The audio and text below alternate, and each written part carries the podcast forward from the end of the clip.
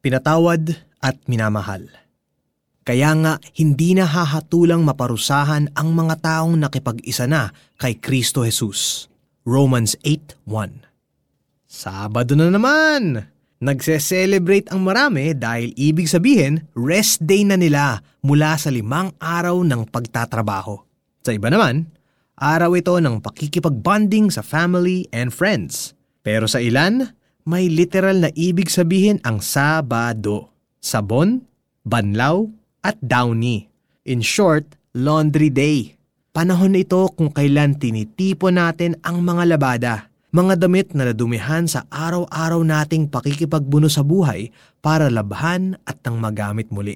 Pero minsan, sadyang may mga damit na itatapon mo na lang kasi nanikit na ang matinding mansya. Kahit na sinabon mo ng mabuti at ibinilad sa araw, nilagyan ng bleach o kalamansi, hindi na maibabalik sa dati. Ganyan ang pakiramdam natin minsan. Dahil sa kasalanan, Feeling natin para tayong damit na sobrang namantsahan kaya dapat itapon na. Sa tuwing naaalala natin ang ating pagkakamali, pakiramdam natin hindi na tayo karapat dapat na tumanggap ng kahit anumang mabuti. Naiisip natin na walang kapatawaran ang nagawa natin kaya punong-puno tayo ng guilt at shame. Kaya ina-isolate natin ang sarili at nagmumukmuk tayo. Pero hindi tayo maruming damit na itinatapon ng Diyos. Nilinis tayo ng Diyos mula sa kasalanang nagpaparumi sa atin. Sinabi niya sa Isaiah 1.18 na gaano man kapula ang ating mga kasalanan, papuputiin niya tayo tulad ng yelo o bulak. Jesus was the Lamb of God who was offered on the cross to take away the sin of the world. John 1.29 Kaya ibinigay na ng Diyos sa atin ang kapatawaran sa pamamagitan ni Jesus Christ na naparusahan sa krus dahil sa atin. 1 Peter 3.18 Kailangan lang nating aminin ang ating kasalanan sa Panginoon. Tanggapin si Jesus Christ at ang kanyang regalong kaligtasan. Ang sino mang nakipag-isa sa kanya ay hindi nahahatulan ng kaparusahan.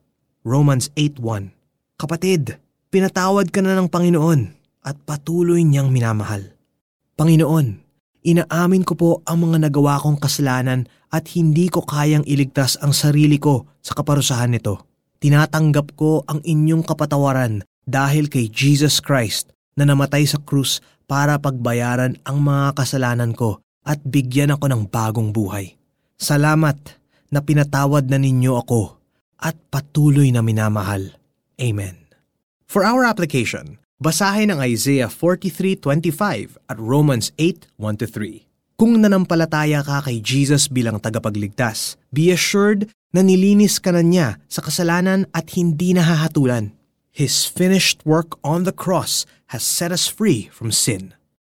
Kaya nga hindi nahahatulang maparusahan ang mga taong nakipag-isa na kay Kristo Jesus. Romans 8.1